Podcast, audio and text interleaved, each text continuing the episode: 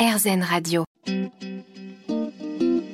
Namasté, le yoga avec Natacha Saint-Pierre. De retour sur RZN Radio dans Namasté, le yoga avec Natacha Saint-Pierre. Aujourd'hui, j'ai la chance d'avoir à mes côtés ma mère qui nous fait partager son expérience suite à un burn-out, un épuisement professionnel. Et elle a réussi à guérir de tout ça grâce à un alors là, c'est pas c'est pas anodin, un chirurgien plasticien. Oui. Donc tu as fait quoi? Tu as fait un facelift et tout allait mieux? Mais après avoir essayé plein de, de- de- d'antidépresseurs de toutes sortes, il n'y a rien qui fonctionnait. Moi, je voulais juste me reposer. Et j'ai entendu parler de ce médecin-là qui était un... Il était chirurgien esthétique. Mhm. Il a lui-même fait un burn-out. Mhm. Et on l'a traité avec des antidépresseurs. Et lui aussi a très bien vu que ça ne fonctionnait pas. Il a fait un peu de recherche et il est allé dans une clinique en Californie, je crois, où on l'a traité avec euh, du yoga, avec des massages, avec euh, de la méditation. Et il est revenu chez lui, il a arrêté sa pratique de chirurgien et il a ouvert une clinique de ce genre euh, au Nouveau-Brunswick. Et donc, il va traiter des gens qui ont, on l'a vu euh, dans une émission euh, cette saison sur RZN Radio, euh, où on parlait du yoga thérapeutique, il va traiter tant euh, les douleurs physiques que les maux plus psychologiques. Exactement. La première session où, session où je suis allée, il y avait des gens qui étaient là pour la gestion de la douleur et il y en a qui étaient là pour le burn-out. Et donc, toi, tu étais pour le burn-out. Oui. Comment on est pris en main dans ce genre de clinique et, et dans ce genre de suivi médical qui est assez différent? Est-ce que tu continues ta prise d'antidépresseurs ou est-ce que tu l'arrêtes à ce moment-là? Je l'ai arrêté. Donc évidemment, euh, pour tous nos auditeurs, on n'arrête pas une prise de médicaments comme ça Non. sans parler à son médecin. Ça- oui. Et on le fait de manière progressive et assisté par un médecin, puisque tout ce qui est régulateur de l'humeur ne peut pas s'arrêter subitement. Exactement. Il y a une période de temps à respecter. Mais une fois que ça est fait, et que, euh, et même pendant euh, cette diminution, euh, cet accompagnement, on peut aller, qu'on soit en dépression ou même simplement ou en burn-out, vers ce genre de clinique. Et là, qu'est-ce qu'on va vous faire faire? La première chose qu'il a fait, c'est de nous expliquer ce fonctionnement-là au cerveau. Et quand tu fais un burn-out, tu as honte. Tu as tellement honte de, de ne pas avoir été à la hauteur de la situation. Est-ce que tu te sentais fainéante? Ah, ben, tout à fait. Tu as l'impression de de d'être euh, de ne pas avoir les capacités de faire un travail que, que pourtant tu as toutes les connaissances pour le faire. Et est-ce que tu te comparais avec d'autres personnes et tu disais, eux réussissent, c'est pas moi, pourquoi? Oh, mon, pendant, je, pendant un an, je voulais plus euh, me promener en ville. J'avais trop peur de rencontrer des gens avec qui je travaillais parce que j'avais honte. Eux avaient réussi et moi, j'avais failli. Est-ce que tu avais euh, un accompagnement psychologique à cette époque-là ou que l'accompagnement d'un médecin? J'avais les deux, l'accompagnement d'un médecin, mon médecin de famille, l'accompagnement d'un- d'un- une- une psychologue.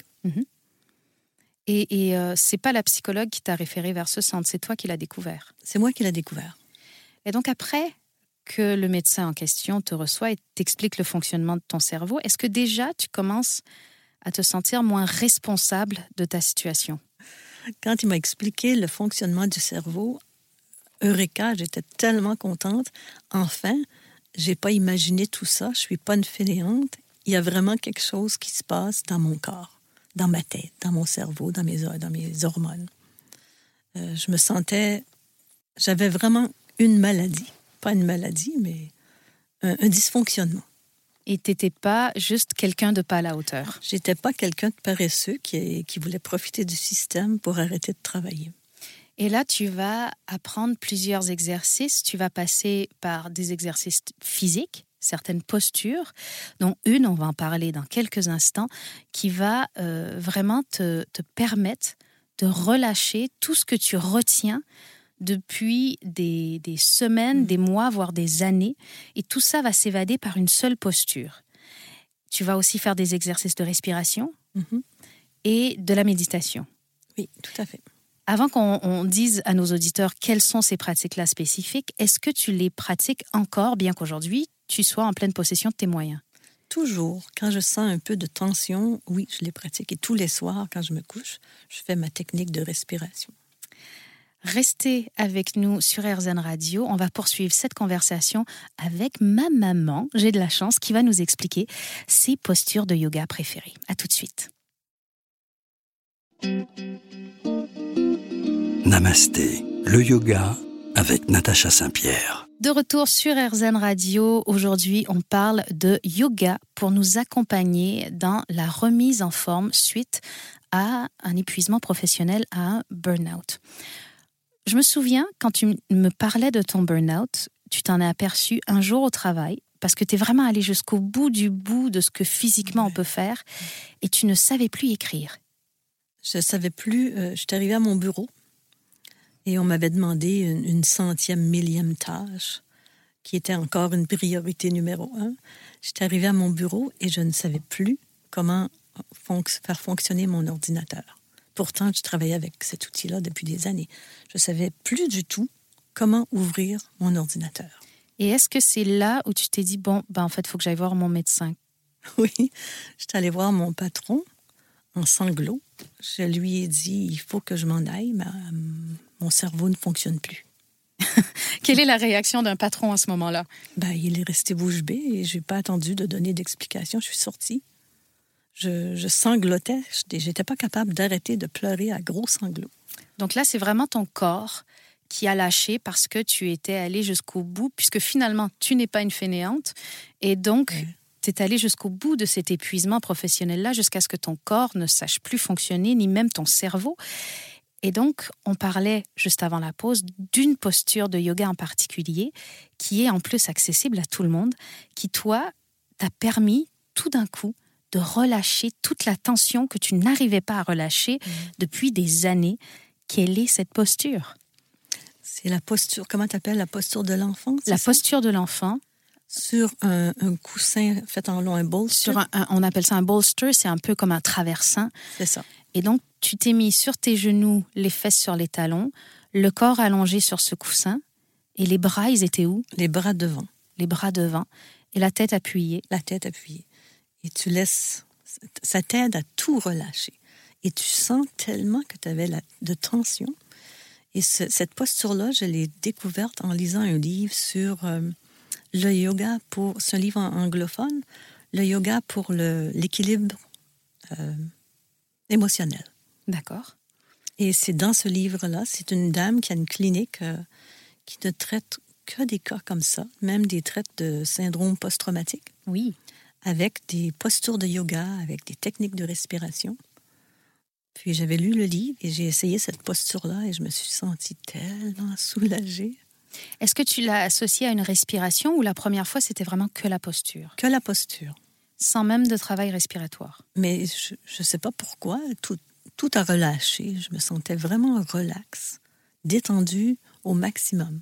Est-ce que cette posture t'a relâché à ce point que tu as pleuré ou pas? Non, j'étais contente. Je, me sentais tellement bien. Oh. J'étais soulagée. Ça nous donne envie de se sentir comme ça. J'étais soulagée de, de, de me sentir aussi bien avec un coussin. si on avait su, on aurait acheté un coussin plus tôt. Et donc, là-bas, dans le centre, avec un médecin, tu vas retourner là-bas pas 100 fois. Tu y vas euh, trois fois, je pense. Au début, j'y allais une fois par semaine, mais là, on est déménagé dans une autre ville. Mm-hmm. Et je voulais continuer d'y aller parce que je me sentais pas capable de, de, gérer ça tout seul encore.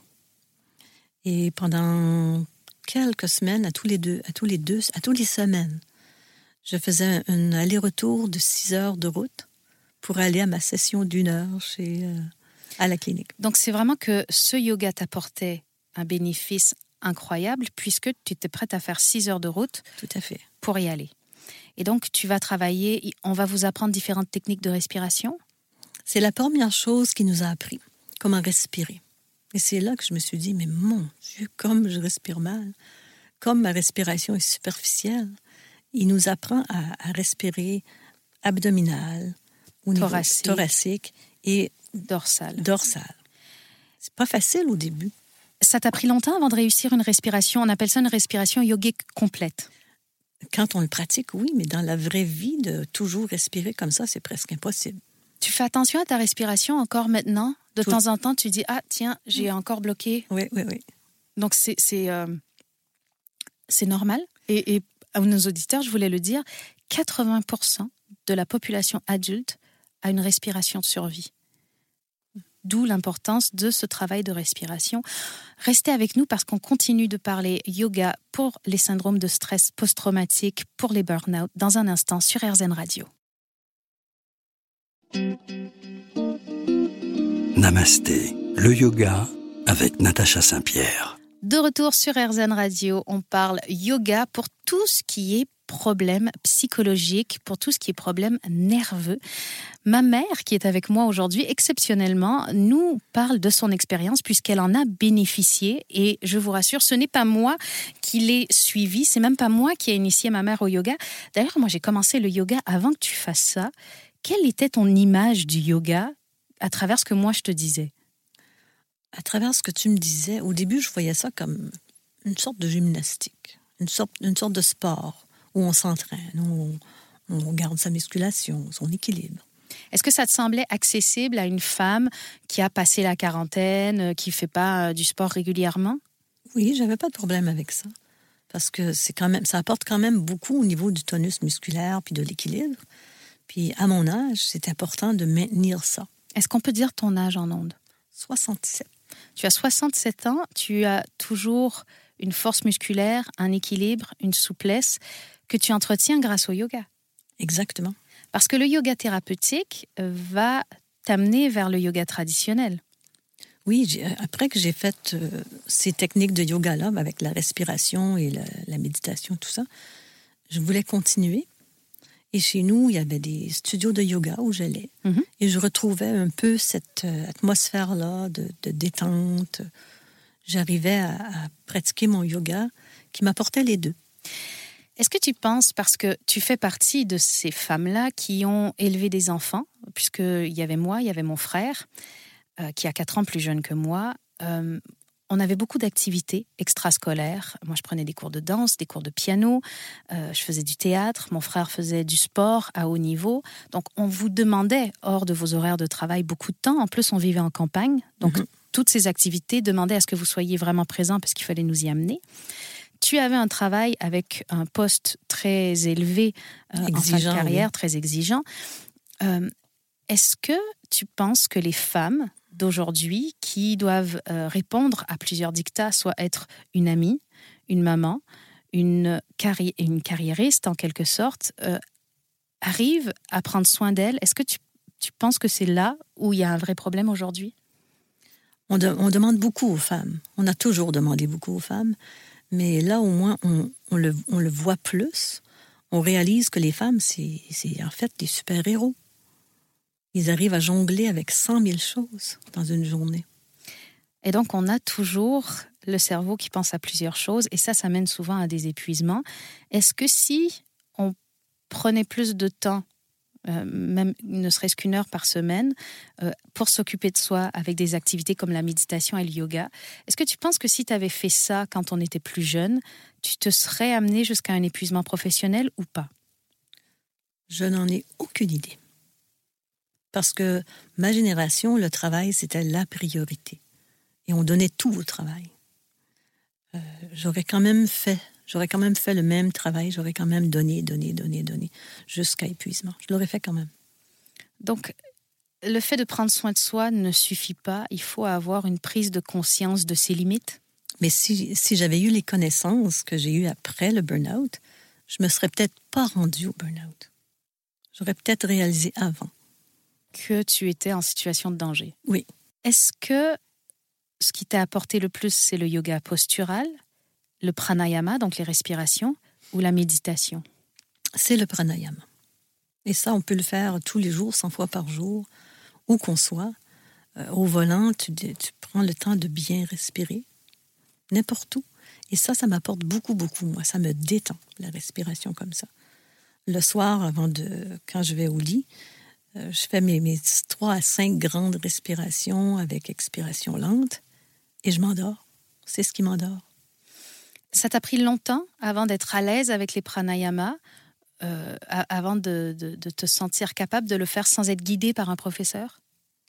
Non, ça m'a pas pris beaucoup de temps quand j'ai réalisé, mais c'est de la magie. Comment j'arrive à me sentir détendue en, en, respirant comme il faut. Et tu pratiques pas 50 sortes de pranayama différentes, tu pratiques principalement une inspiration profonde avec une expiration, quand on dit complète, c'est-à-dire que l'expiration doit être un tout petit peu plus longue que l'inspiration. Exactement, avec une petite pause entre les deux. Donc tu fais un arrêt poumon plein. Oui. Est-ce que tu fais un arrêt poumon vide aussi? Non. Non, donc tu re-respires directement. Oui, oui. On continue de parler yoga, c'est sur RZN Radio, restez avec nous.